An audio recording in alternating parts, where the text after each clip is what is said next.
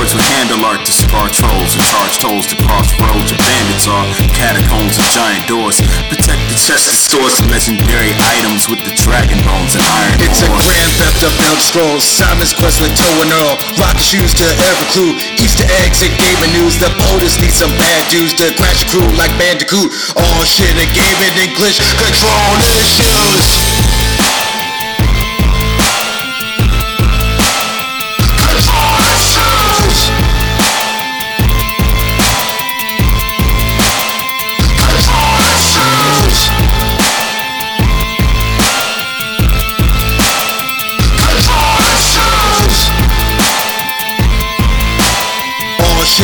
Shit and gaming English. Control issues.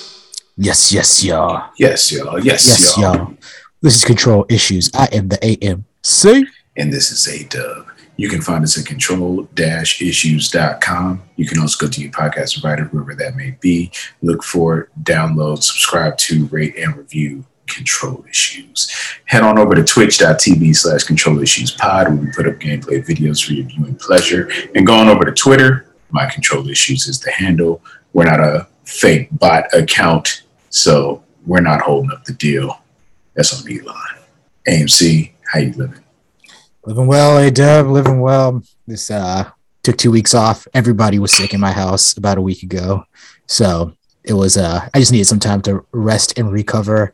Everybody just laid up watching cars all day, watching planes all day. The movies, the movies, not the uh, actual just sitting on the sidewalk watching people drive by and fly by.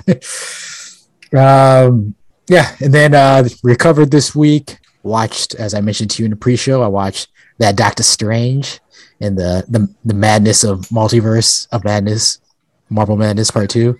Um, it was awesome. Really loved it. Um, I'm so jealous. It's so good. It's so good. You should Yeah, I'm if you get an opportunity, go and watch. So a couple things changed pandemic wise. So I over here, I have my uh my my go to theater is the ArcLight over here in uh, the Torrance area. Um, so that, that was always the go to. As Marissa mentioned, it was just it, it was the perfect clientele as far as like people go there. Everybody, nobody, nobody's coming out of pocket in the middle of the movie, just fucking yelling at the screen. Um, Oh, There's not a lot of cell phones going off or people checking cell phones that's the best. out of the corner of your eye. Uh, it's like you know, it, it was it was it was a perfect group of people to go and watch a movie with, like as if you were at home and things are you know just nice and chill. Um, so go to buy my tickets. First time I'm going to go see a movie since the pandemic started. I go to the ArcLight. I find out that the ArcLight has gone into bankruptcy and no longer exists. All ArcLights wow. yeah, all ArcLights. So the entire just arc light and I think it's like Pacific something. Um, that entire chain. No, not Pacific. Yeah. So like, I think they said like Americana, like a couple of places like had like uh, uh like ArcLight or Pacific theaters. yeah, man. So um, I know that AMC bought a couple of those theaters, and then the rest are kind of just on hold until somebody buys them out, or maybe well, ArcLight comes back in some way, shape, or form. But um, because that was a big deal, there was like that Hollywood ArcLight that was either was it this Cinerama Dome that's like very famous in the LA areas, and that one obviously shut down. But I think that one, that one got bought out, I think by AMC, so at least it's it's back up in some some form. I don't remember what movie I went to go see over there. This was it was like one of the last movies I saw pre-pandemic. It might have been um, what is it? The Last Jedi Okay, yeah. or something like that, or wh- whichever the episode nine is. Yeah. Yeah. So went there, went, I wanted to go see a movie there, found out that that place is closed. So I had to scramble, found, went, found another place. There's this AMC near me. So I went there and, you know, they're actually not bad. It's just, there's a lot of uh, teenagers because it's like a mall. Oh Jesus, like it's, it's a lot of like teenagers in theater. So I'm, a- I'm, a. I'm, a, I'm a grown ass man and not trying to watch movies with teenagers, but you know, it is what it is. just don't want them around. yeah. Just, I become one of those people where it's like, oh, like, why don't we do something with these teenagers? like, just get them out of where I'm at. Um, but anyways, went. It was a good experience. All, all my hopes and fears were basically, you know, just me stressing out about nothing. Went and watched this movie. Movie was absolutely awesome. Um, I- as I said to you, not as big of a deal if you watch Spider-Man through uh Spider-Man, whatever the last one is, before watching No this way home. Yeah, but um, definitely WandaVision. If you didn't watch WandaVision, this movie will make no sense at all. so, well, damn. Do yourself a favor, get yourself Disney Plus and watch WandaVision, um, and it'll explain a, a, lot of what's going on in this movie. Uh, but yeah, with that said, with that said, um, Doctor Strange is absolutely awesome. I love what they're doing. I love what they're setting up with the multiverse. Um, still not really sure who the big bad will be, if there is a big bad. Uh, but there's there's a couple of people lining up right now who who seem to be um, you know stepping into that uh, into that role. So it'll be it'll be cool to see how things develop in this next, I guess, phase of the Marvel MCU of the MCU. About how about yourself though, A Dub? How how you been? How's how are your two weeks been? Oh man, just a lot of work, getting back in shape. It's getting a little soft. It took like a month off. Realized I couldn't do that. Everything was getting snug. It's like not like this, not again. I can't go back. So yeah, just been working out pretty hard. Got getting back on the right track. Things are starting to feel right. So positive there. Uh, yeah, man, just watching a lot of stuff playing games. Still got to deal with this busted oxygen sensor in my car. So driving 100 miles didn't do the trick. Now they're saying, oh, you got to drive on the freeway. You got to do like 100 miles. I'm like, oh. so I don't know. It's getting close to the end of the month. I'm, I'm going to have to get my, my stickers. So I guess I got to go out at night. Got a pony up. yeah, I got to go out at night drive it on the freeway for a while. hopefully, hopefully that makes it work and I can go back to business. No, yeah. Uh, I mean, nothing else too special, you know, eating food, trying out ice creams. nice. I, I'm not the most I'm not the most eventful guy. So, you know, it's usually just video games or going out or work working out, keeping my routines tight. So yeah, nothing special. Oh yeah. All right. Well, you know what? Let's get into what we're all here to talk about. A Dub, what games have you been playing? So you know, I put on Horizon Zero Dawn for a little bit. Yeah, you said you were gonna um, restart it, right? You were mentioning.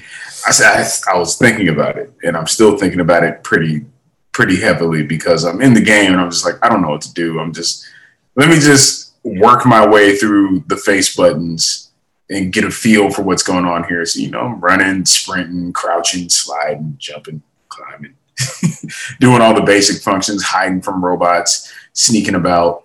Um, explored, explored a ruin, like did a did a puzzle, and then I think I'm in the Nevada region now, so like your Vegas on. So it would be interesting to see what Guerrilla did with that area. However, you know, just just trying to get reacclimated to it. But eventually, that itch that has been on my back for several months came back with a vengeance. So I turned Horizon off and turned Elden Ring right back on.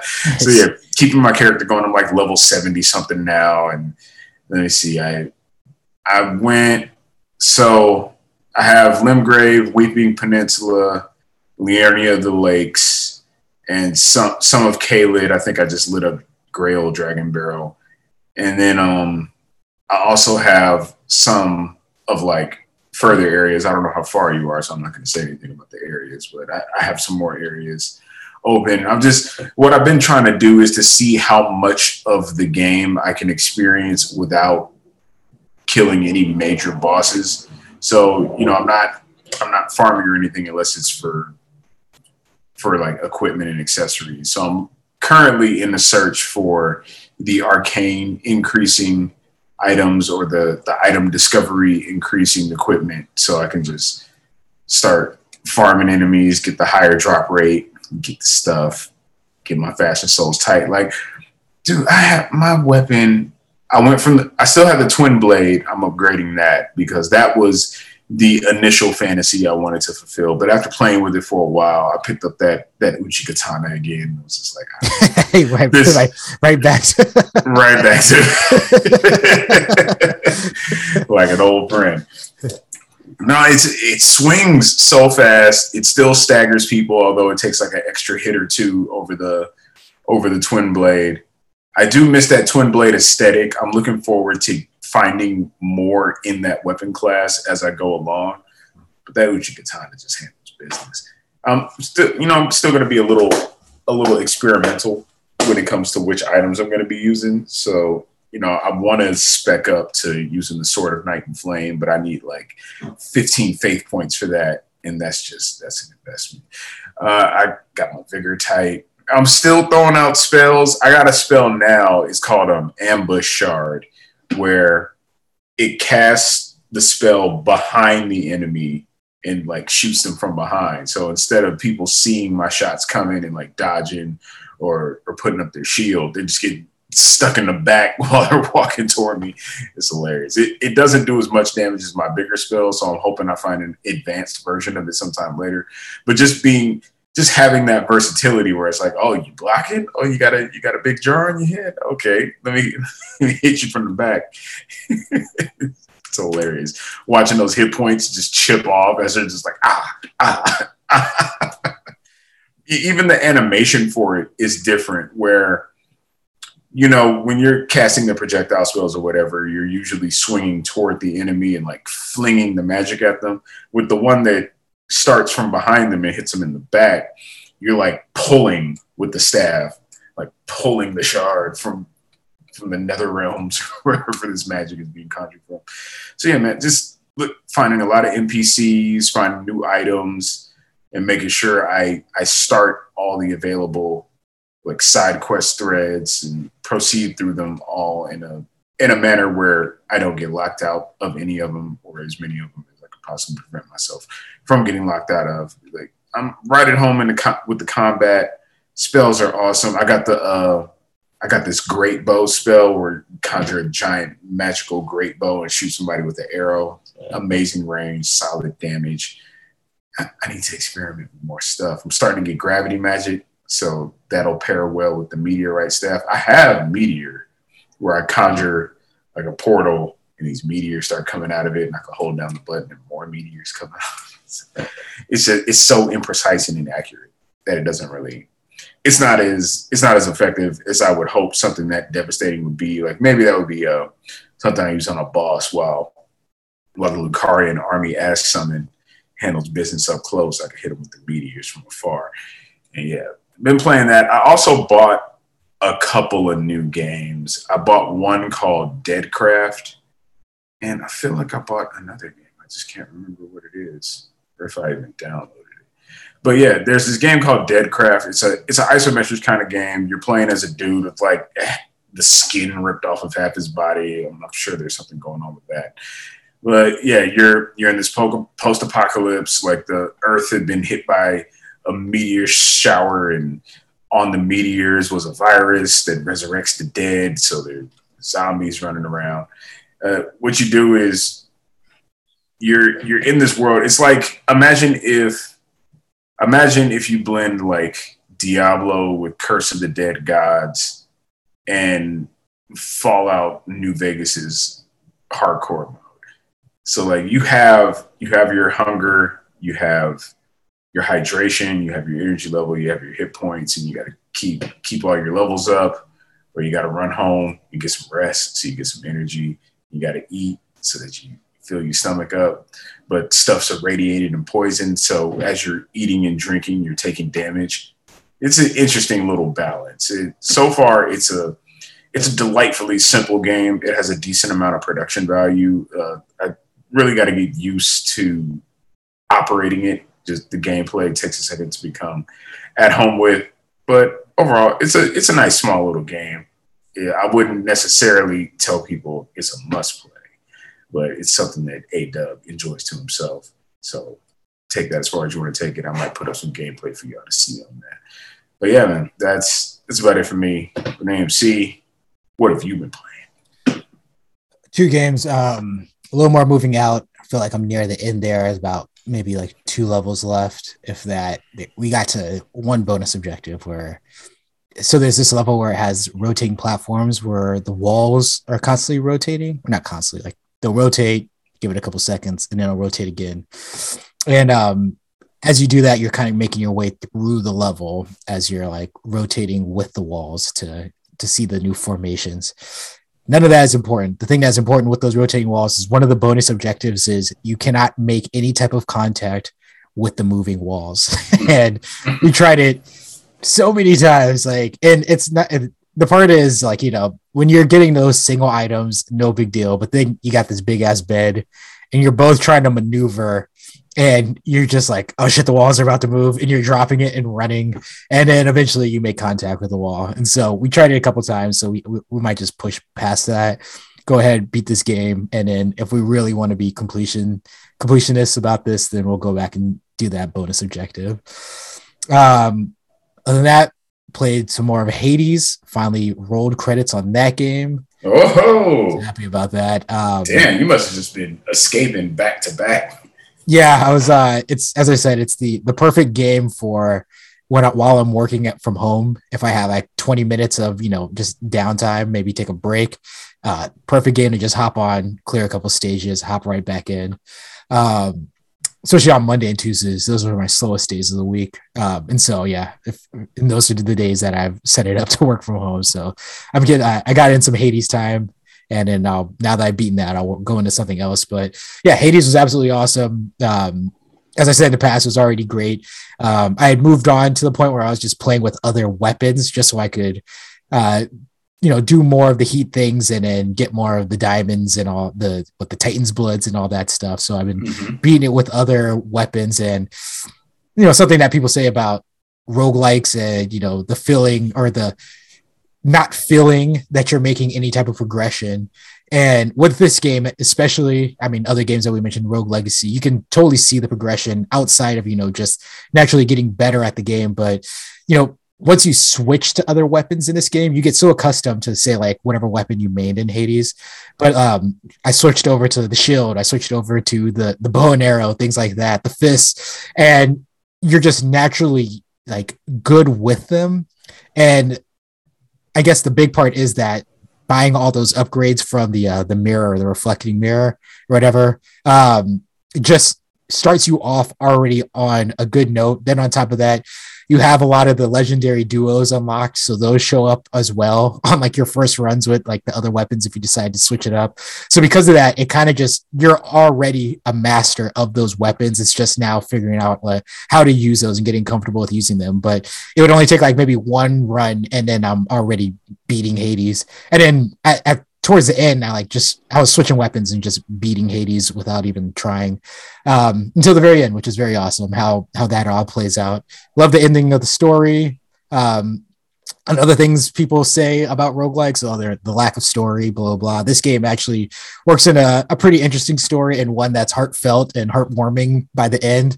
Um, and so seeing all that play out was very cool. And it's a fun enough game where I would definitely consider just going back in because there's a lot to still unlock in that game and a lot of upgrades to do in that hub world if I so decide to go back and just, you know, squeeze in a run every now and then here and there. Very fun overall. Um, and then, obviously, as you had mentioned, played a little bit more Elden Ring.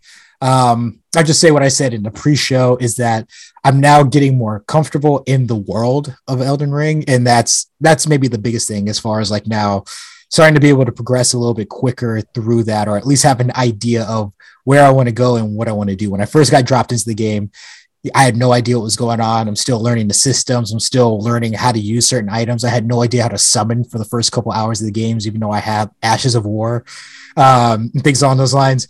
And um, once I figured all that out, and as you had mentioned in one of the previous shows, like certain little things about like, like reading the map, and then um, you could see that there are little markers on the map in the uh, let's say fog of war areas where you can then go and find the um, you know the map pieces that then uncover that part of the map and things like that. And you know just realizing that you know it's a world of chaos. There's there's danger around every corner but yet it is still a world and a world that's based on systems. And because of that you can kind of get an idea of the layout and then just certain um i guess um trying to think of what the term would be, but you know, just certain regions, certain areas, certain certain building types, caves, things along those lines, what purpose they serve, and why you would want to search them. And um, a beautiful thing about this game is when you come across anything, there is almost there's always a benefit in exploring it because you will find an item, you will find an NPC, you'll find something of benefit that will come into play, a crafting item, things along those lines.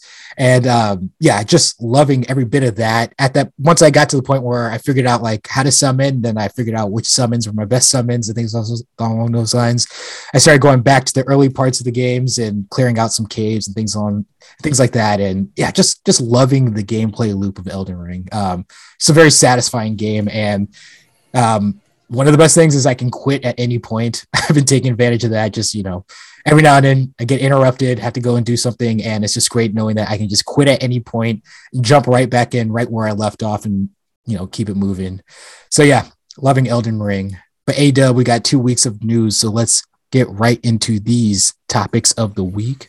Topics of the week. I'm leading off. I'm taking it. Yes, sir. Can't stop me because I gotta I gotta tell you about your man Norman Reedus, aka Norman Fetus, back in the news because uh he's out here sinking ships. He's got loose lips. Yes, he's he's letting the info flow, and he has seemingly confirmed a bombshell. Death Stranding 2 is in development. So, from the words of Norman Reedus, he said, We just started working on the second one. it took me maybe two or three years to finish all the mocap sessions and everything. Oh, this is when discussing the original Death Stranding. He said it took two or three years to finish all the mocap sessions and everything. It takes a lot of work, and then the games come out. And the game came out, it won all these awards. It was a huge thing, so we just started part two of that. Like, damn, son, you gotta you gotta keep that under wraps.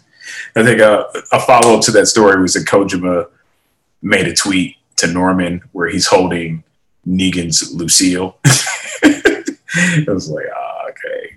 He's he's aware and he's making jokes. So hey, maybe that maybe Norman Reedus is now a part of that that Kojima like info leak machine and uh the the community trolling that goes on.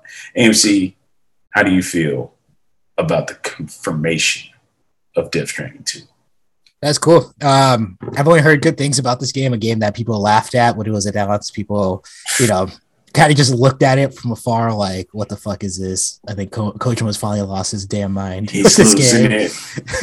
this is so why what, you just deliver packages. this is why Konami got rid of him because he was flying off the handle with his with his harebrained schemes.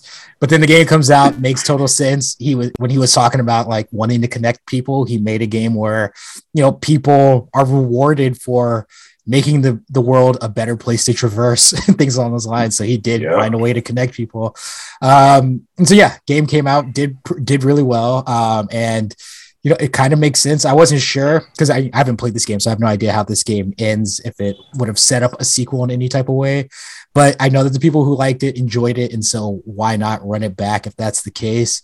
So um, that's pretty cool. And I will say this: I it was a game that I was definitely when I had when I had some time, I was gonna figure out you know a time to set it up to go and play this, uh, buy it, just put it in my backlog, and then jump into that director's cut.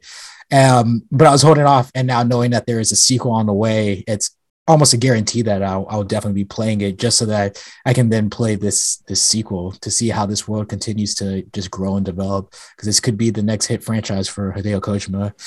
Um, so yeah, I think it's uh it's funny that this is how it got leaked, but hell, why not? Why not just let Norman Reedus just, you know, just talking about something, being like, oh yeah, we're we're doing something or other with with this game, and then just inadvertently announcing it. I mean, what do you think about this?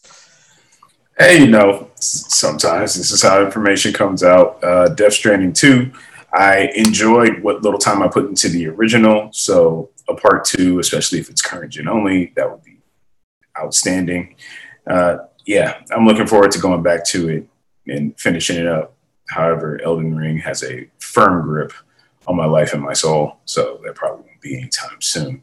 Uh, it, another interesting bit of the story is uh, Norman also mentioned how Guillermo del Toro like prepared him for, I guess, being offered the job for the original Death Stranding by Kojima. He was like, I think he called him on the phone. He was like, "Hey, this guy Hideo Kojima, he's going to give you a call about a project. Just don't be an asshole. Just say yes."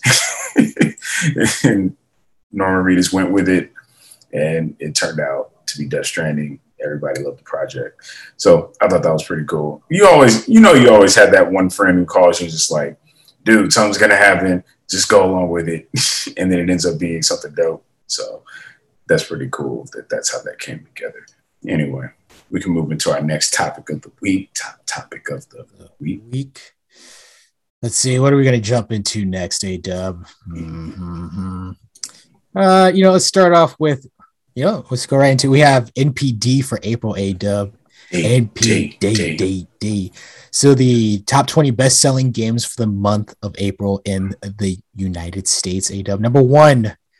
Oh, we got a new one. This one is going to be so. You know, last month we had Elden Ring had been had been holding on to the crown. Well, number one this year, this week, this month. Lego Star Wars: The Skywalker Saga. Really, Star yeah. Wars fans showing up for Lego. Yeah, I a lot of excitement for this game um, in anticipation. As far as I heard after release, you know, some people were like, oh, maybe not their favorite Lego game, but um, a lot of people showed up to buy it because, you know, as we said, Star Wars sells no matter what. Number two, Elden Ring. Number three, MLB The Show 22. Four, Kirby and the Forgotten Land. Five, oh, we got a new game, A dub, because people wanted it by popular demand. Nintendo Switch Sports. Number six, yes. Call of Duty Vanguard. Seven, Horizon 2 Forbidden West. Mm, slipping. Eight, Mario Kart 8. Nine, Gran Turismo 7. 10, Pokemon Arceus. And then we'll just run down these last couple all the way to 20 Minecraft, FIFA 22, Call of Duty, Black Ops Cold War, Super Smash Bros. Ultimate, Marvel Spider Man, Miles Morales, Animal Crossing New Horizons, WWE 2K22, Mario Party Superstars, Madden NFL 22, and 20 Tiny Tina's Wonderlands. Here's a note for Lego Star Wars The Skywalker Saga. Lego Star Wars The Skywalker Saga achieved the highest launch month dollar sales of any Lego title in history.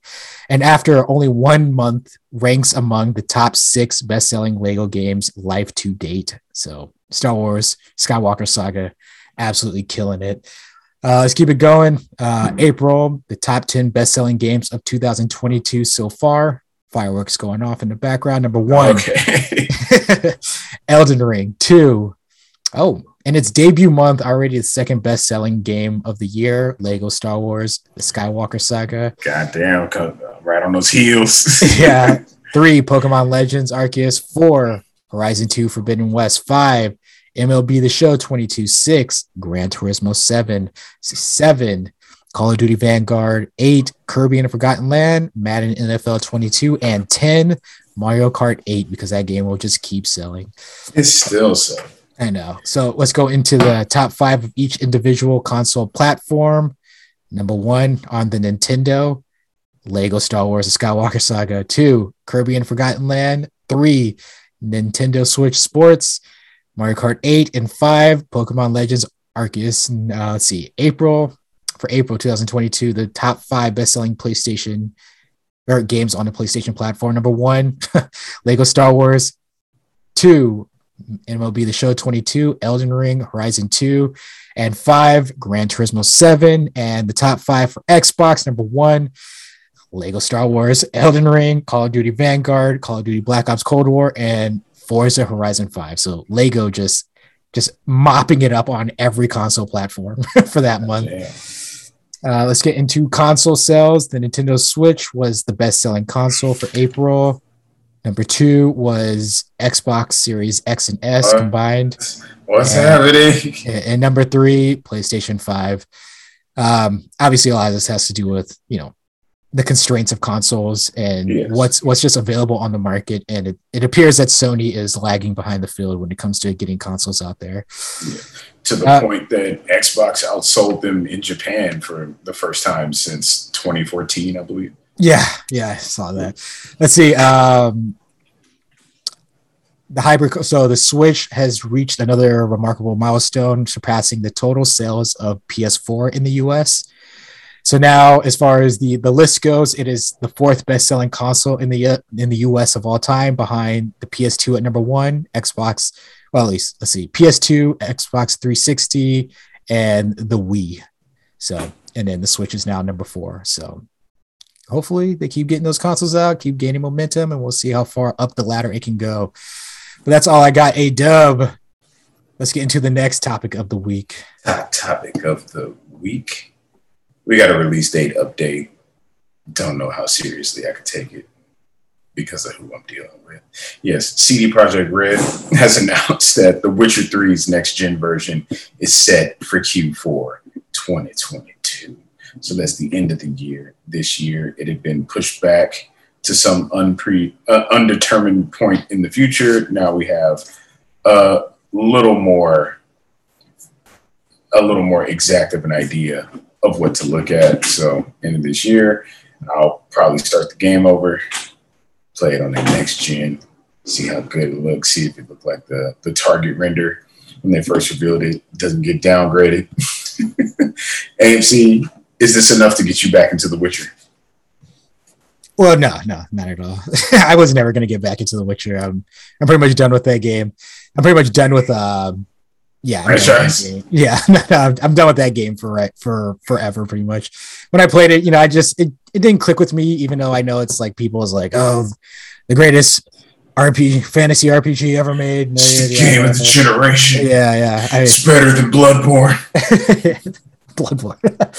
Uh, other game of the generation. uh, okay. yeah, I mean, it was. Um, I know people love it. It was just a game that never connected with me, and I just don't really have a, you know, just a desire to go back to that game. Um, I, maybe it was also just coming off of Skyrim. I love Skyrim so much, and it was a little close to Skyrim um, in a way where I did. I just it wasn't really giving me enough newness to be like, oh, I just want to play more fantasy open world shit.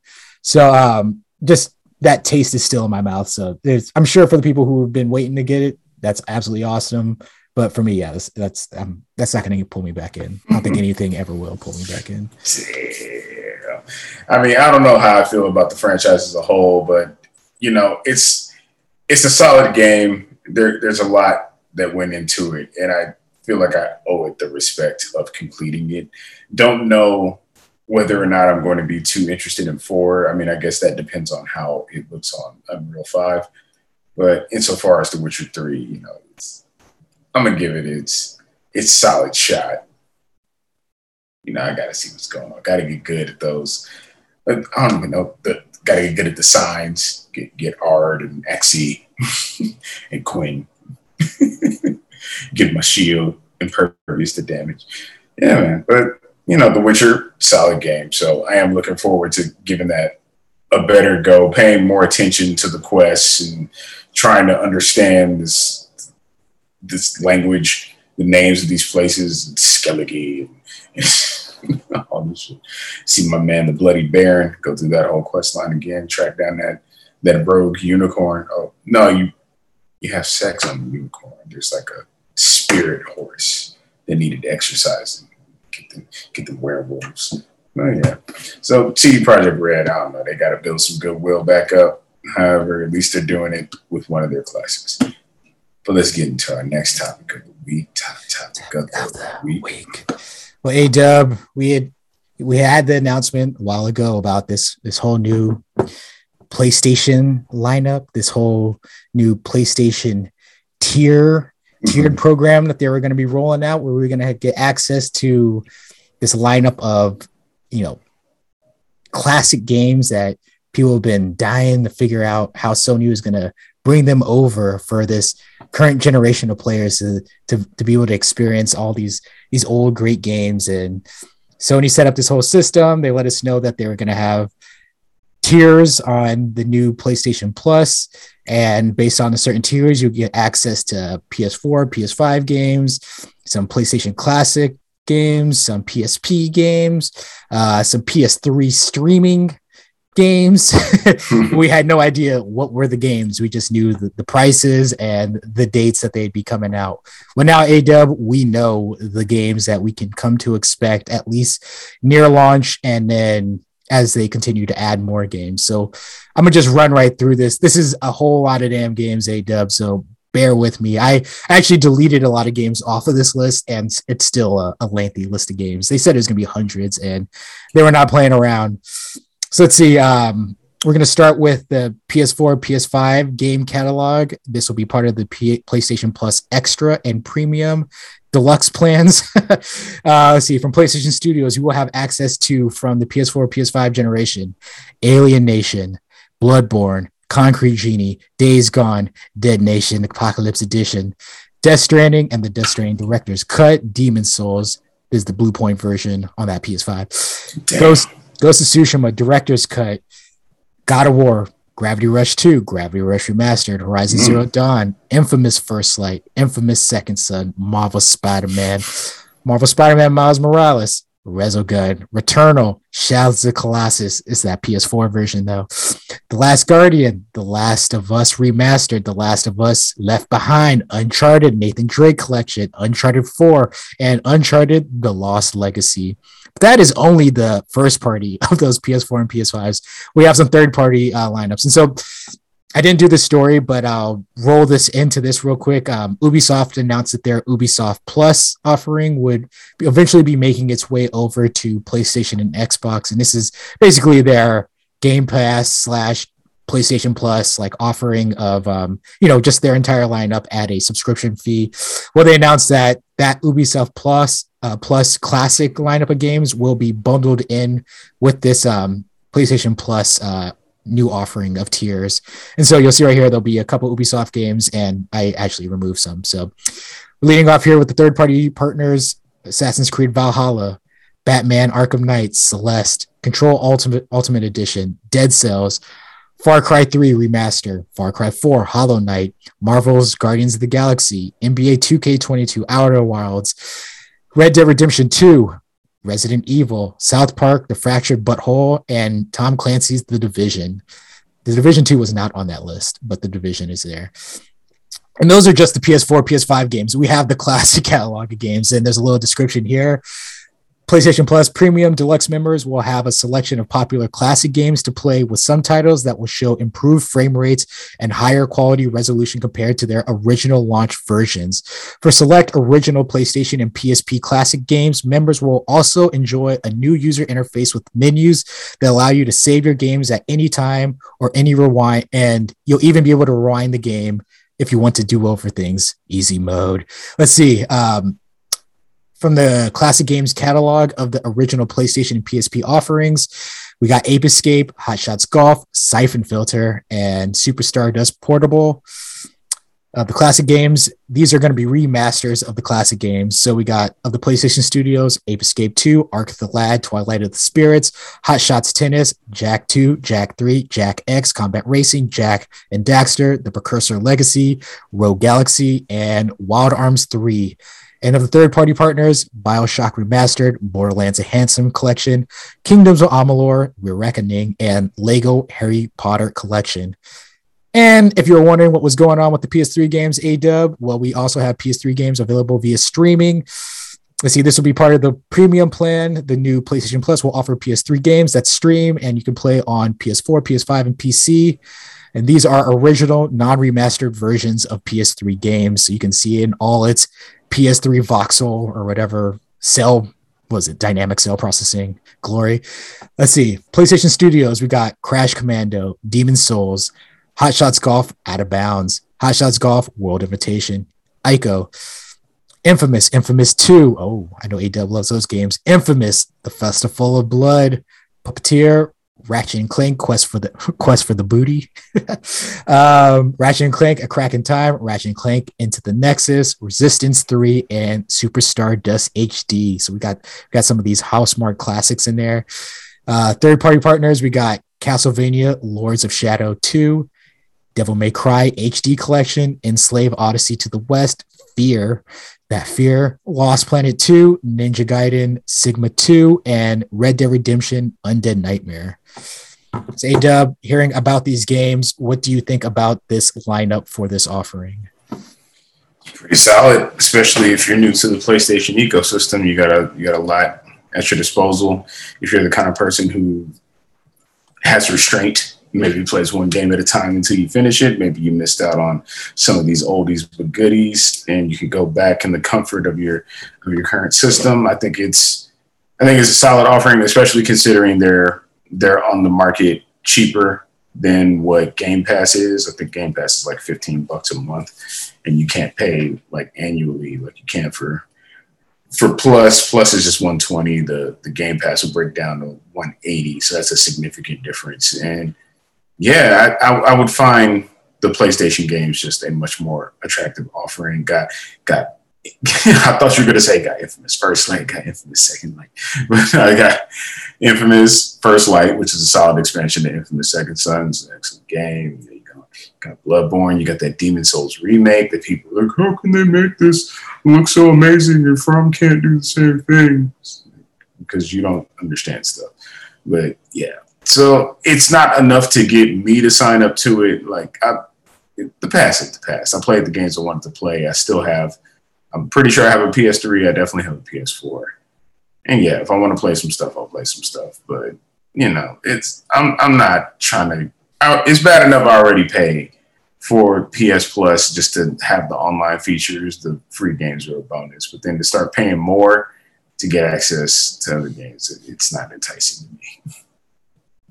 Yeah, it's pretty much where I'm at. I'm uh same thing. One great offering if this was like your jam. Um, all those dudes who what bought PlayStation Now for eight years. Yeah.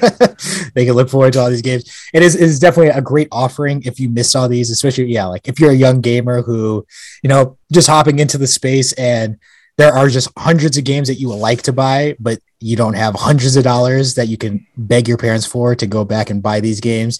Beg this is yeah, this is a solid way for you to jump in and be able to just, you know, just start sampling a lot of games and you know getting that experience so that you can kind of feel like all right i have a I have a feeling of the past so i can have a better understanding of the future even though you know that perspective doesn't seem to really help the game community because all they think they just assume that everything of the past is a lot better. So maybe you can go in there and correct some of these fools and be like nah son. A little reality check. yeah. But um yeah great offering i would say um of uh just great classic playstation games and they solid um third party offerings like seeing even like some recent games like mario mario uh mario. Mario. Mar- yeah, marvel guardians of the galaxy like that game didn't come out too long ago and that's already on there. So that was a that was a curiosity how soon some of the um you know some of the current generation games would be arriving on there. So clearly cutting some deals in order to get some some games within you know a few months window of them coming out. Um so that's that's absolutely awesome. Um absolutely awesome way to access some of these games. So yeah i think it's a great offering and something a little different. I think with um with game pass you're still getting um certain games day and date um as far as like third party offerings um at least um uh, release that when it releases uh day one releases do show up on game pass. So that is definitely um some something to look for there. And then you know just some of the third party games that they have are, are like very very recent. So there there is a difference there. But just as far as like a lineup of games of the past you can't beat some of these. And yeah i mean seeing siphon filter on there that's a that's a fun one to That to go back Logan. go back and electrocute some people you know about your boy Gabe Logan setting up on setting them on fire as you're stun gunning them repelling into the museum, sneaking around with the silenced pistol. yeah uh absolutely awesome First time I ever saw a, a P90 bullpup machine gun. It's like, what is this futuristic shit? exactly um all right but what you got in the next topic of the week Hot topic of the week. Got another new game for that ass. Our homeboys over at Nacon and Spiders, publisher Nacon, developer Spiders, brought you such illustrious titles as Technomancer and the eventual Greedfall. Well, now, Greedfall was um, available on PS Plus for a while. I think I, I added that to my cart, so I'm looking forward to playing that. But it, I would need to get that done before this comes along because we finally got an announcement for the sequel to Greedfall, Greedfall 2, The Dying World. It's releasing in 2024. Uh, Greedfall, like Spiders, there, there's a really good developer in there.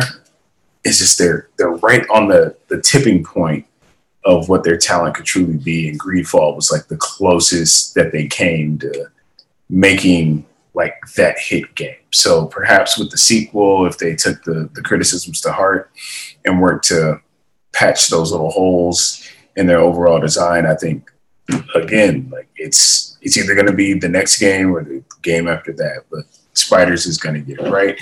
I didn't play Greedfall myself.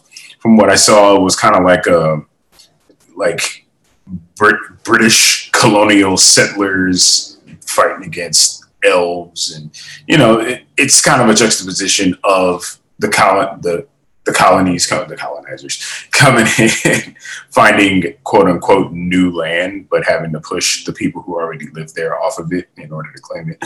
But I don't know if that was the premise of the thing, but I know that one faction, being those colonial type soldiers, didn't really have a good relationship with these these native elf creatures. And you know, there's this dark magic that's taking over the land. They got to figure out what's going on. So as you can see, I've played none of the game. If anybody knows better, feel free to go to control-issues.com or get on my control issues at the Twitter and let us know how completely wrong we are about Greedfall.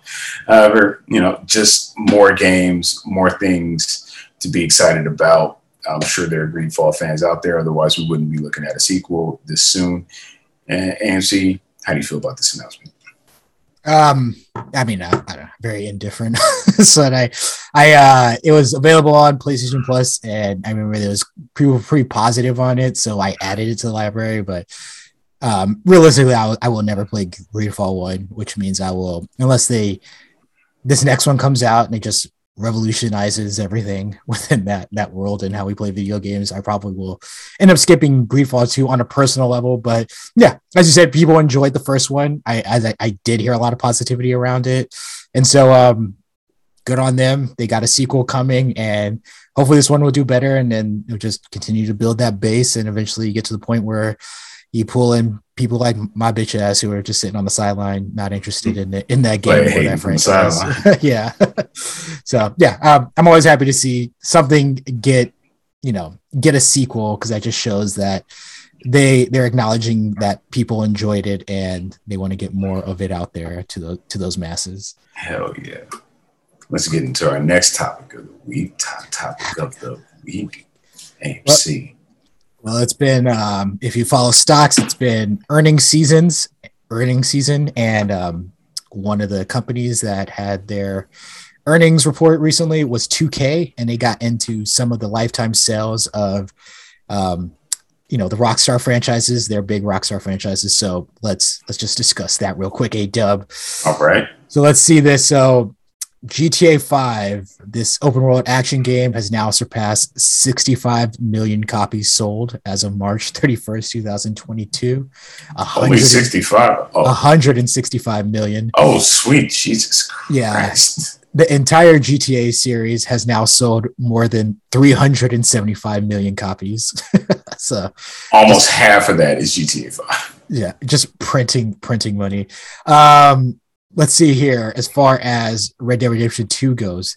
Take Two also revealed a new sales number for Red Dead Redemption 2. It has now sold 44 million copies. The series altogether has sold 67 million copies, which means uh, 2010's Red Dead Redemption 1 sold around 23 million copies.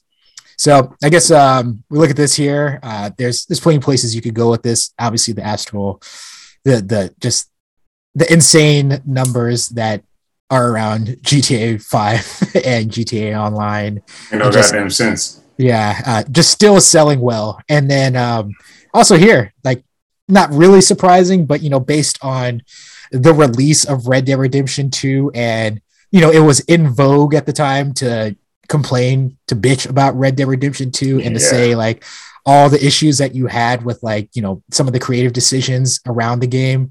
Now seeing here that it's sold already twice the amount of copies than red dead redemption 1 the game that everybody loved. Oh wow. Yeah. How many copies did red dead 2 sell? Red dead 2 sold 44 million. Red dead 1 sold 23 million. Oh wow. So in what in within three years it's already doubled the amount of red dead redemption 1 in sales.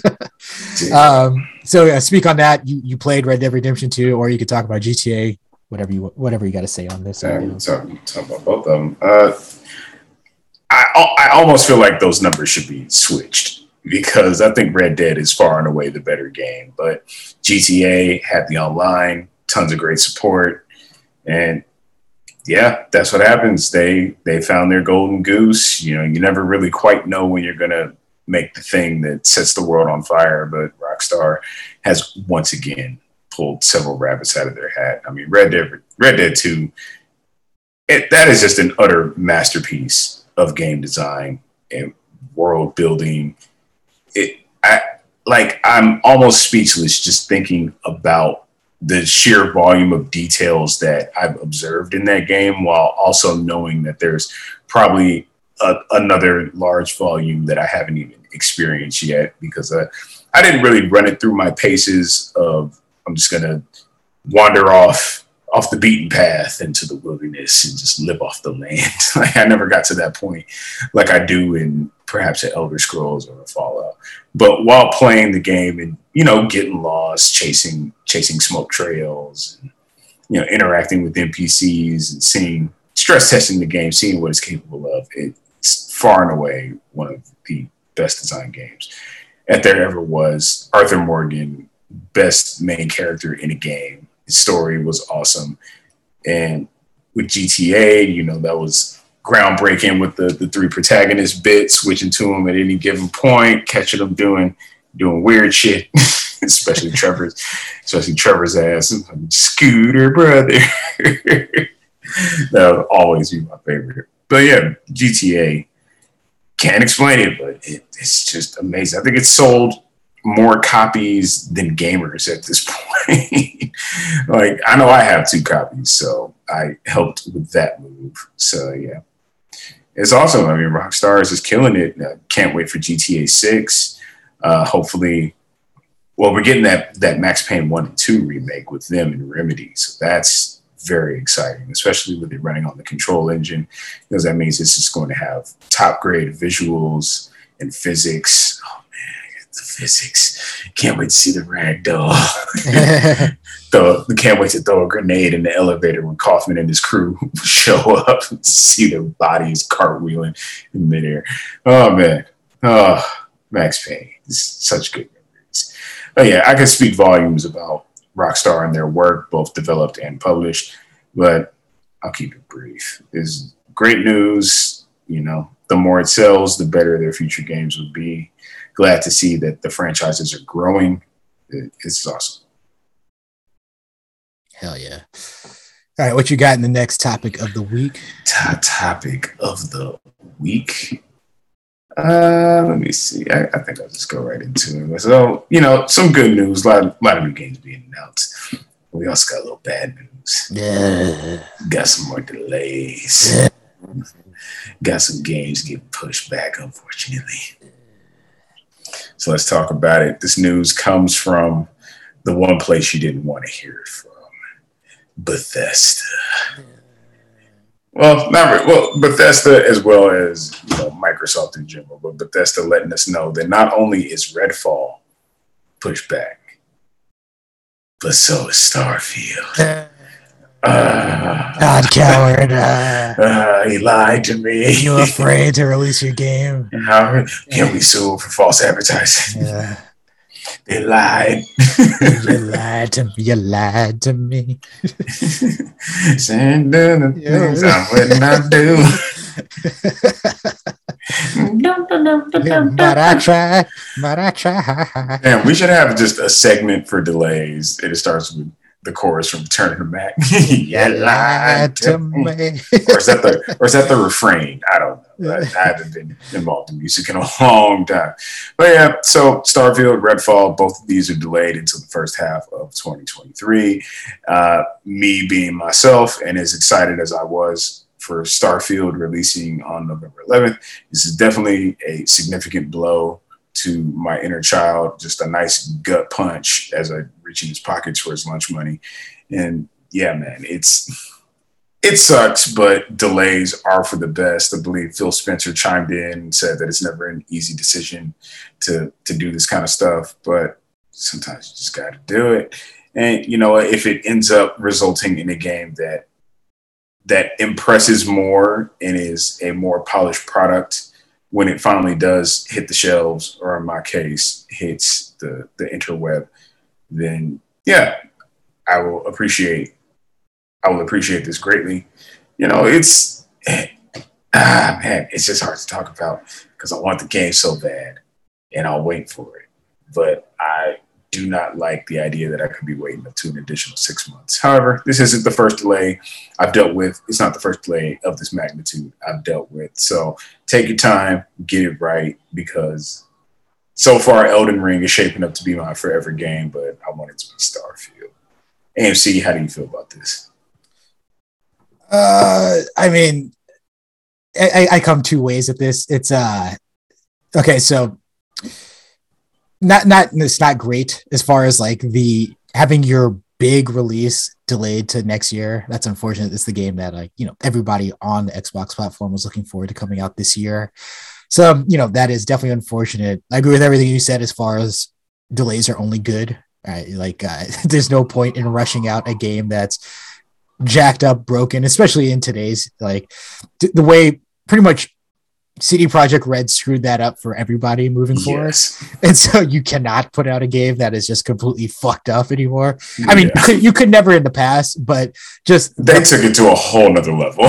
Well, just in and the backlash to it with the the refunds and the uh the the stock tanking and all that shit. Like it was just it was just bad all around. And we had to hear about it. And you know, that was that was almost its own unique thing, mainly because of the fact that, you know, so we saw with uh was it uh we saw some we saw a gameplay demo of that new Arkham Knights game. And one of the news uh like headlines that came out of that is that they basically said we're scrapping um last generation versions of the game PS4 you know Xbox One versions of that game, and I, and four player co op. Yeah, I, I, mean, and that, it's it's good that they decided fuck fuck old generation. We're just sticking to the current generation. Um, but that was like what led to the big issue with CD Projekt Red is that they tried to do this on the base PS4, and that was a big mistake. Mm-hmm. And so yeah, because of that, it just you know shat on anything else. The PS the PC version was perfectly like perfectly fine for the most part. People enjoyed it, got great reviews. Uh, PlayStation Five version ran better but you know this the headline is the worst version of that game and so that was all we were going to talk about and that was people who were playing it on the base ps4 and yeah and with that said yeah you can't have that especially with um you know trying to i guess bolster uh, promote your game pass offerings you don't want your your heavy hitter to be a dud on there and so yeah hold off release release it later the other side of that what i will say is that they are in a situation where they can like they'll take the hit as far as like the immediate reaction, the prisoner of the moment reaction, which is like, oh fuck you, I bought this console for this game. Ah. Um, but long story, it kind of doesn't matter, only in that um, as you mentioned, PlayStation uh, Xbox outsold PlayStation in Japan for for the first time in forever over the span of a week. Um, as I mentioned in the NPD headline, um, PlayStation 5 was the third best selling console, and this is all because of supply constraints. And so we will see what happens here. All that really matters is all these people, these consoles are being, these Xbox consoles are being bought. So no matter what, the hardware is at people's houses. And so as long as they eventually get these games coming out people will forget about this moment um, once they start. really, you think people are going to forget something? Yeah, well, I mean, as long as you have Game Pass, that's all that matters. Um, the only thing, the only thing gamers forget is when they're wrong. yeah, but the thing is, with with Game Pass, as I said, with um, with any game that comes out on Game Pass, it lightens the blow of whatever it is on launch because people there's that feeling of value. And if you didn't drop 60 bucks on something, yeah. then you're kind of like, ah, oh, whatever. Like, well, I got for free. yeah, it lowers the expectations, is what I'll say. And so because of that, um, people have their they're buying the consoles regardless, even though they're saying like if they're like there's no games on here, they're still going out and they're buying these consoles, these uh, Series X and S's. And so once they get a more steady stream of games, a steady trickle of games coming out, that's all that will matter. And we are still very early in the console generation. So it'd be, I think, a bigger worry from Microsoft's standpoint if people weren't buying hardware. But because Sony hasn't been able to get their production up, Microsoft is still selling, and that's all that really matters to them because they sell consoles, and then people will ideally get Game Pass from their standpoint, and then they'll eventually start getting games there. So take the hit now, but it's not a worst case scenario from their part because of you know supply constraints. I feel like it, to build on what you said about how CD Projekt Red like fucked it up for the industry, where you can't you can't just put out anything anymore. I feel like the industry like got upset in that manner, both positively and negatively, by the the combined effort of CD Projekt Red and From Software. Because with the release of Cyberpunk, yeah, you can't you, you got to come correct from now on. Like there's there's no half stepping allowed in this game going forward. And then with Elden Ring, it's like you have to step your game up because it's just. I mean, the bar has been raised as well as the floor. So yeah, I think as gamers, this is these are those situations where you see that even the most extreme blunder is good for gamers in the long run because it just it's a wake up call for everybody. Like, hey, this is unacceptable, and like you, you're not you're not going to survive the next one. but we do got some people who don't think Microsoft is going to survive this one. Yeah. We got troll of the week, troll, Troll of the week, troll of the week, troll of the week, troll of the week. Ah, ah, ah, ah. week, week, week, week, week. First troll says, Starfield is the only reason why I wasted money on an Xbox. Looks like that layer of dust is just going to get thicker now. Yeah. The uh, you bought a five hundred dollar console for one game. You bought it way in advance. I mean, these shits are selling and they're not in short supply. So whatever. It, it's funny the way people go about.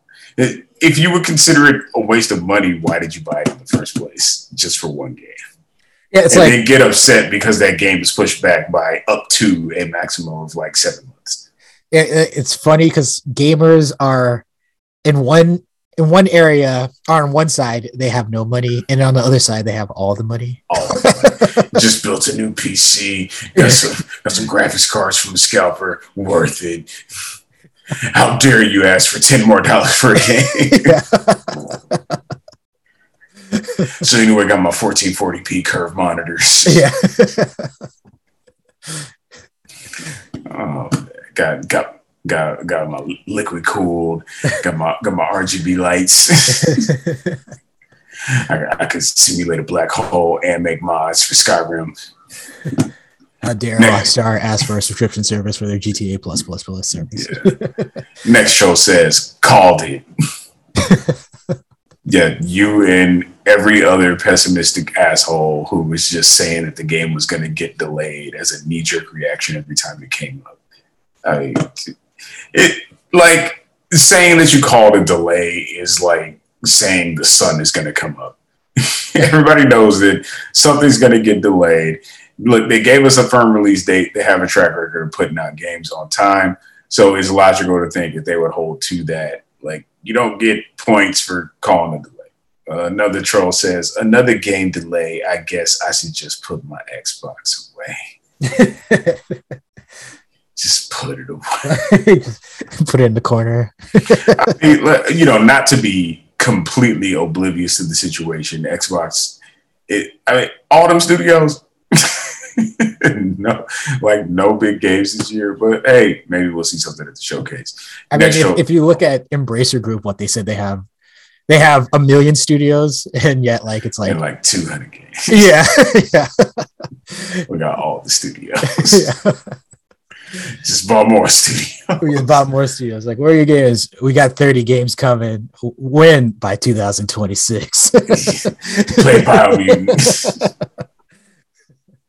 we just got that shit out. Next show says, why even bother with Starfield? We already knew it was going to be a buggy mess. yeah. Game isn't out yet. Bugfest. Bugfest. Uh, Oh, so because it got delayed, it was buggy. Like maybe maybe they had a new mechanic that they figured out. It's like, oh wait, we can put this in. Yeah. can light these motherfuckers up. Maybe, maybe maybe they got scared of Elden Ring. Maybe they thought this was their year to get Game of the Year again. Uh, maybe shit. Maybe the game just wasn't ready. Uh, is that when God maybe of War they made the hard decision. when God of War gets delayed, is that just a sign everybody's getting out of the way of a game that came out seven months earlier? Like, well, we can't come out this year. yeah. 2022. Oh, Omar coming.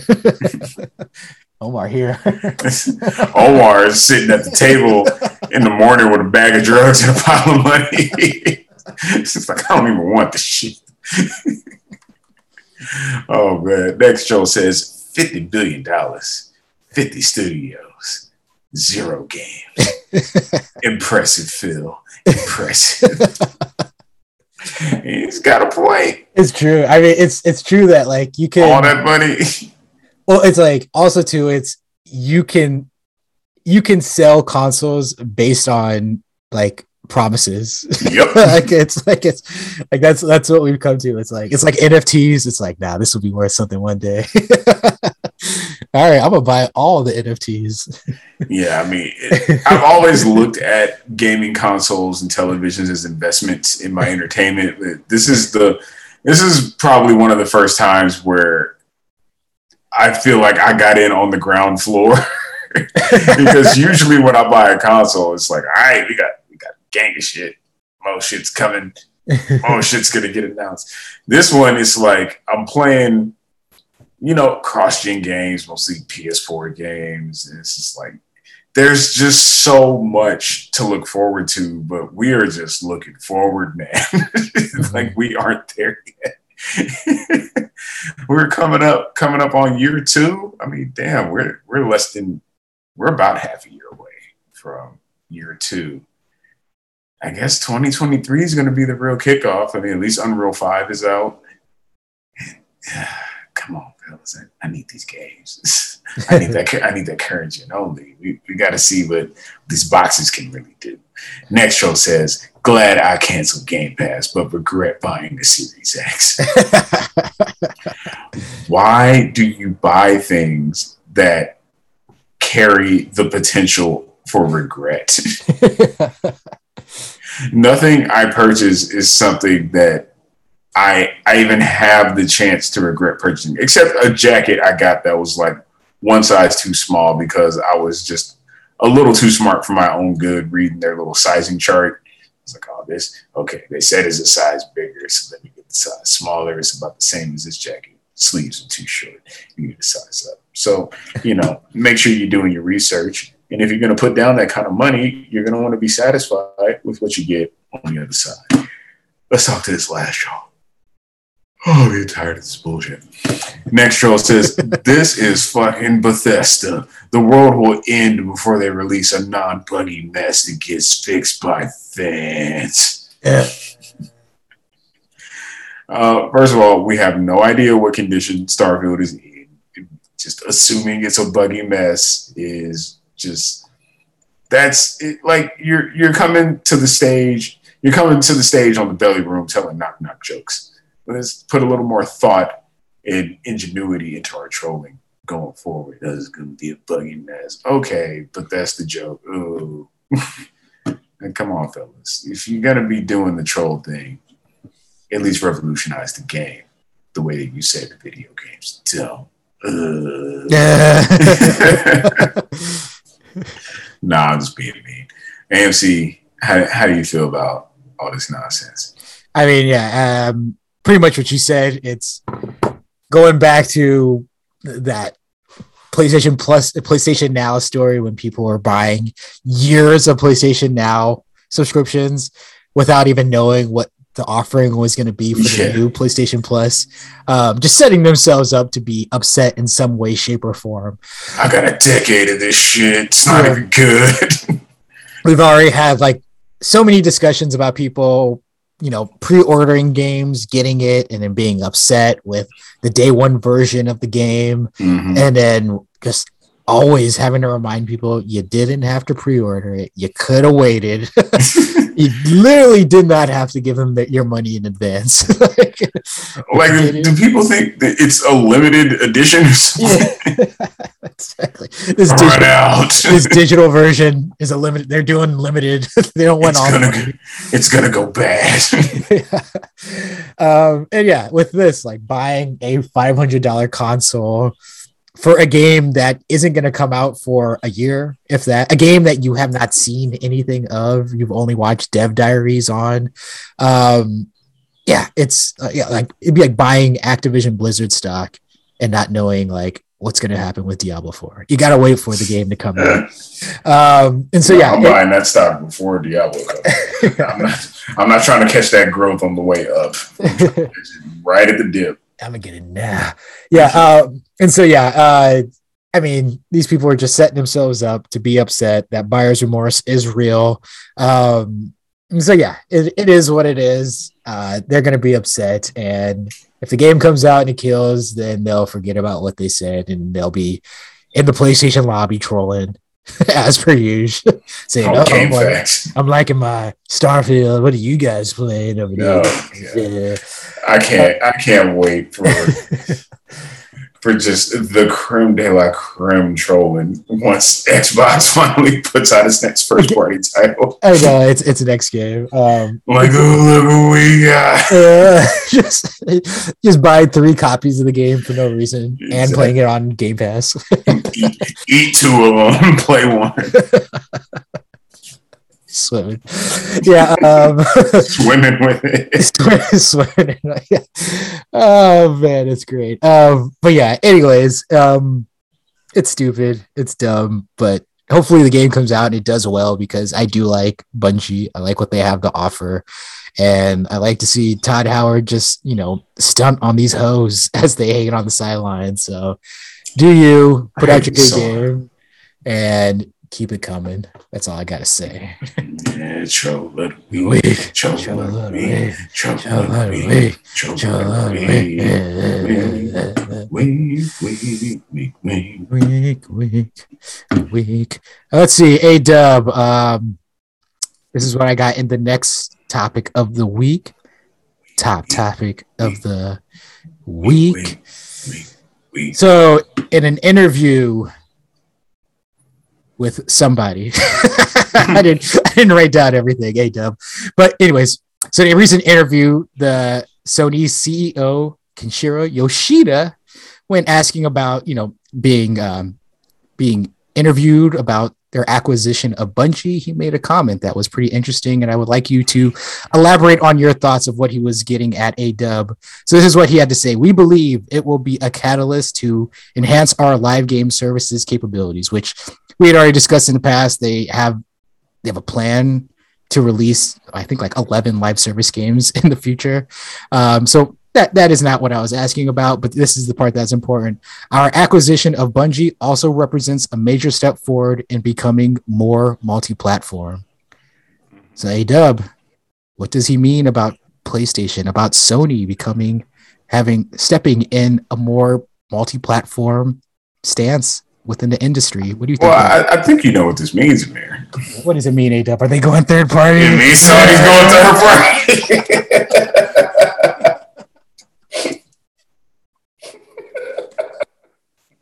it's over. So they're going third party. No, what this more than likely means is that they'll probably be doing simultaneous PC releases or just more more of their first party titles going to PC. I mean, they they ha- they bought a studio that is specifically geared toward porting console games to PC. And yeah, with Bungie, they said that when they acquired them that they weren't going to be developing exclusives. So, you know, they would still be multi-platform, which is, you know, an odd decision, but one that makes sense. Sony is in the business of selling games, and you'd only be shooting yourself in the foot if you spent billions of dollars on a studio or a group of studios underneath the publisher only to keep their games exclusive while also offering them day one for free on a subscription service. You know, but who would do something like that? Anyway, this one, this one, we'll just have to see. It all depends on what Bungie is doing. So you know, people still trolling like, "Oh, they they overpaid."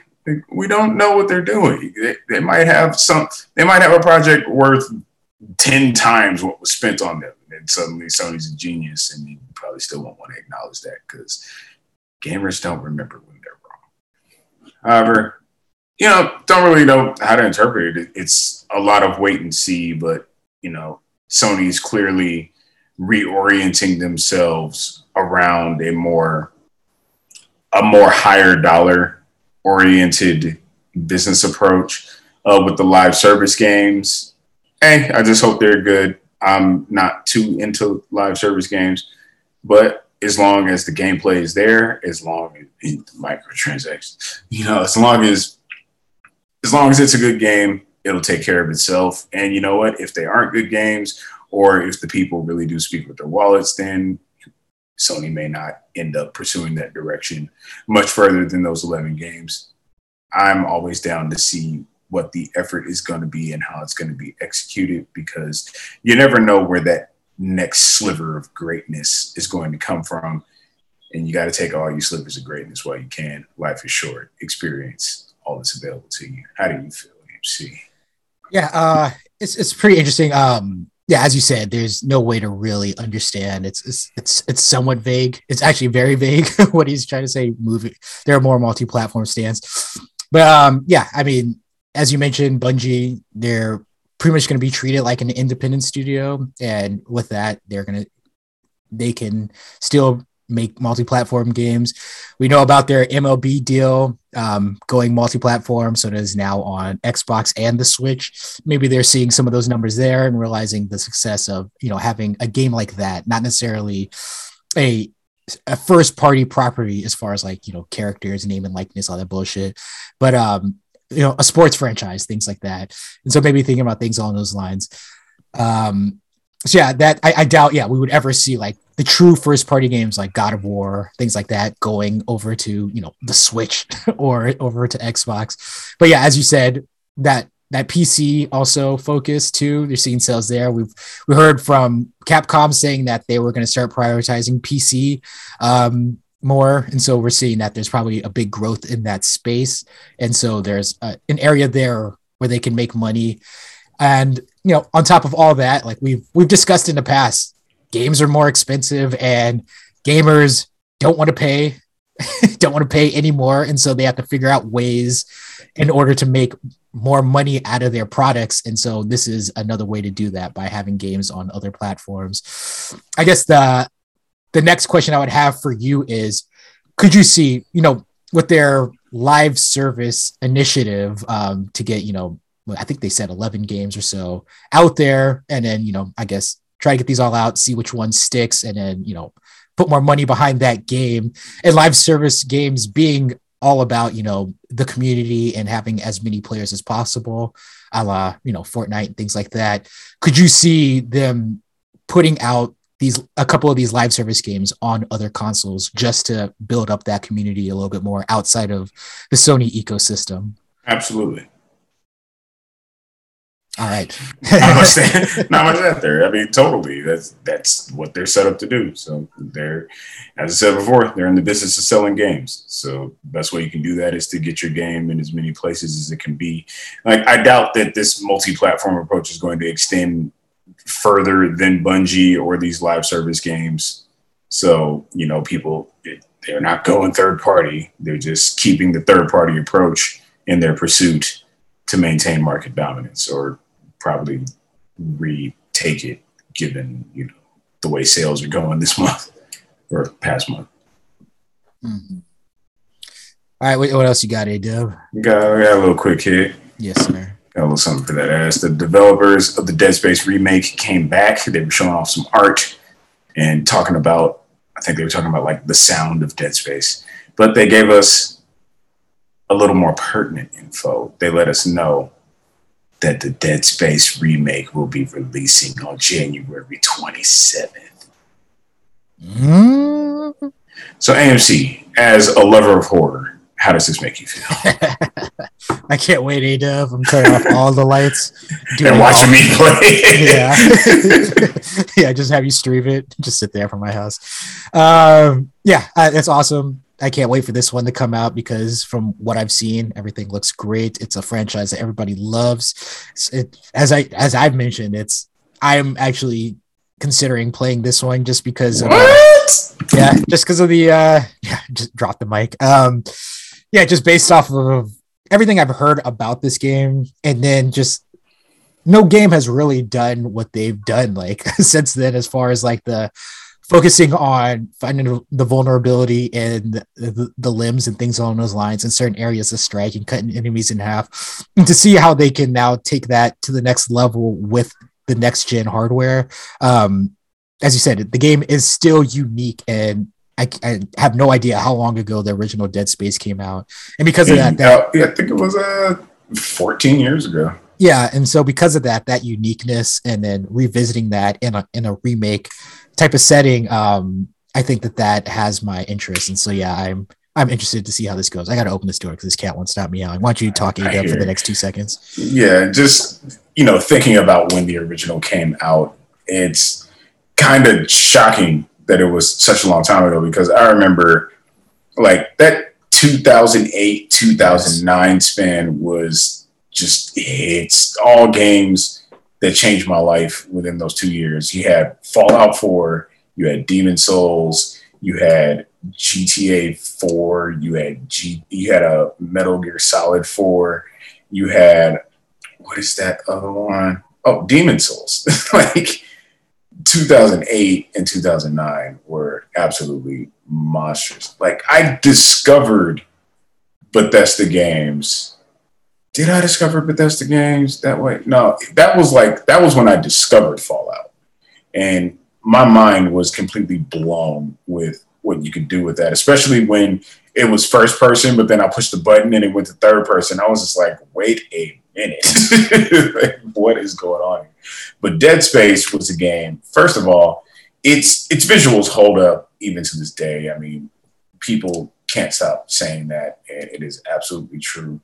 But like, it had astounding visuals, a creative art style. It was one of the best uses of the Unreal Engine I had ever seen, especially with the the camera control because you can flip it around and look at look at your character and it just it had just the right depth and the characters had just the right like height and proportions. It just it looked so proper. It was the sci-fi horror that i always dreamed of. You're just on this derelict ship and you're you're trying to survive the best you can. You're putting together what happened. You're seeing increasingly horrifying grotesque creatures coming at you.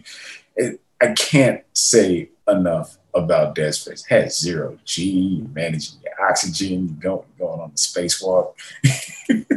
you got your weapons. You're not even like a trained fighter. You're just you're an engineer. You're picking up mining tools and using those to, to just take apart these enemies. You're using hazards and items within the environment, using pieces of enemies as weapons against them.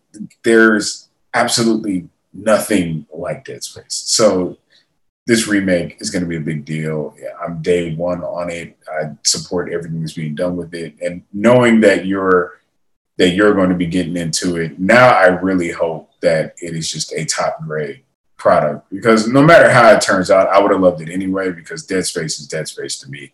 But knowing the homie's gonna be getting in it. And I, I know how you feel about horror, so this is a big deal for me because this this is one of those classic games. Like this is one of the greatest games ever made, especially being sci-fi, being horror, being third person. It, it came out of nowhere with EA. So I'm extremely pumped for that. Want to hear every one of your impressions. Want to hear all, all your theories. Oh, Can't wait. so pumped. yes. But yeah. I got one more quick hit. What you got, Ada? Techland. Mm. The homies, developers mm. of Dying Light, supporters of Dying Light. Mm. Long after its launch, even um, just recently upgraded all owners of Dying Light to the the next gen enhanced edition. Mm. So I'm gonna have to make sure I go and download that. But our boys and our ladies over at Techland just put out the first concept art for what will be an open world fantasy RPG. Mm. But I got a little more info for you, AMC. Mm. We know Dying Light, Dying Light 2, the first person games, first person parkour, day night cycle, zombies everywhere, melee oriented combat. This is going to be third person. It might be first and third person, so it's nice to have another developer getting into offering that kind of choice. But yeah, man, I'm excited about this. The art looks awesome. I'm looking forward to seeing gameplay. AMC, I don't I don't know how into Techland or Dying Light you are, but how does this news move you within? Yeah, I'm pretty excited about this. Um, a couple things. One, love that um, fully next gen experience. So this is now their. This is just more and more of a sign that these developers are getting out there cross gen games right now, and then they're moving on from yes, the last gen. So wait. looking forward to that. Um, also, just as you said, um, something you had mentioned in the past with Elden Ring and um, just how well crafted the world was. And you know, I, I haven't played Dying Light, Dying Light 2, but what I do like about this, and not saying that these are going to be fantasy parkour games, but the um what they're saying as far yeah, as like yeah every every um yeah, jumping from tree to tree shit like that that'd be great. Yeah. um but Jump yeah. on, on carts vegetable stands. That'd be great. But um just that idea that so you said with Elden Ring just a well crafted world and them making Dying Light, Dying Light 2 a game that's centered around parkour is that that requires an attention to detail because they're all about traversal in those style of games. And taking that attention to detail and now translating that into a fantasy open world, I, I will like to see what that will look like, especially on a fully next gen experience. Um, and so yeah, this is this is a potential moment. Um, I mean, obviously the the bar is a Guerrilla Games going from their first person what Killzone game to then a third person open world experience with Horizon Zero Dawn and mm-hmm. you know mm-hmm. and then they just take over the world from there. Um, seeing if Techland if they have something in them of that capability just because we do know that the community loves Dying Light in that entire franchise. They fully support it and they show that by they show they honor that support from their community by fully supporting their games continually. Um, and so to see that now in this open world setting in a possibly third person experience, I'm I'm I'm expecting good things from that. And I, maybe this is their game that takes them to, you know, that takes them to another level as far as like the top tier developers within the industry. That tipping point, I'm telling you, this this current gen, the tipping points are going to be much more satisfying to cross with, with these developers once they figure out their formula, like, oh, we can make a masterpiece too. like that's insane. I love yeah. when I love when developers like find their bankai. oh yeah, and it's like it's great too because we haven't even seen of this generation what are going to be the things that you know everybody copies because it's so early in it. Like it's like one of the things I was noticing like as I was watching Arkham Knights and uh, they're showing a little gameplay demo of Nightwing, and they were talking about like traversal. And his thing is he has, you know, Shocker, and that goddamn glider, a glider, yeah. And it's like Horizon had it, and you know, the first time I really saw it um, was in was Zelda Breath of the Wild, and you know, every game is gonna have it. now, just like like when like the grappling hook became a thing, and then every game had the grappling hook. And so, yeah, I, I'm, I'm looking forward to seeing that next gen or current gen, whatever gameplay mechanic that then everybody's like, oh, I got to get that shit. That shit's hot. I got to get that in my game. We still have. I, I still get a little upset when people credit like hang gliders with Breath of the Wild because we got to roll it back a little bit more and give the proper credit where it's due. Just Cause 2. that goddamn parachute. With okay. the, gra- the game had the grappling hook and a parachute, and you use the grappling hook to give you the momentum to then deploy your parachute and just fly around the open yeah, on a parachute. yeah, no, I do know exactly what you're talking about because I remember watching. Eventually, they had they had like the wingsuit and then like a jetpack or something. Yeah, but nothing beats the the grappling hook parachute combo. The grappling hook that you could then like attach objects in the world to other objects. So if a car is driving by, you can shoot a grappling hook at the ground, shoot it at the car, and the car flip. yeah, it's very much the uh I forgot the other game, but you know how like Gears of War is often credited with like cover system, but then there was like that other game that came out. Kill Switch. Yeah, yeah. It's uh on it's PS2. Just, that was just all cover shooting. Nobody gives it credit. Yeah, so it's yeah, it's the, Gears popularized it. It's like yeah, Kill Switch invented it. Yeah, yeah. And so it's there's there's the one that po- there's the one that made it, but then you know, it's like there were there were touchscreen phones, but the iPhone made the touchscreen a thing. yeah, like I had a touchscreen phone before an iPhone. Yeah, my sister just, gave it to me. Yeah, and then and then iPhone comes along, and then people are like, "Oh yeah, like yeah." It's like a, they they took it and then they made it a thing where people they made it accessible, I guess, or whatever. But yeah, um, so yeah, it'll be interesting to see what will be that thing that like comes from this uh, current generation that everybody's like, I, I got to get that shit going. And so yeah, as we get more of these true next gen games, I I can't wait to see those developments come into play. Hopefully, it's a more carefully crafted open world now that Elden Ring is out and showed everybody that hey, you can make a quality experience over a large landmass if you just build the world around the game instead of building the game within the world. But hey, that's just my opinion. Is that all you got, A for Quick I'm all out of ideas. I'm all out of stories. Yes, sir.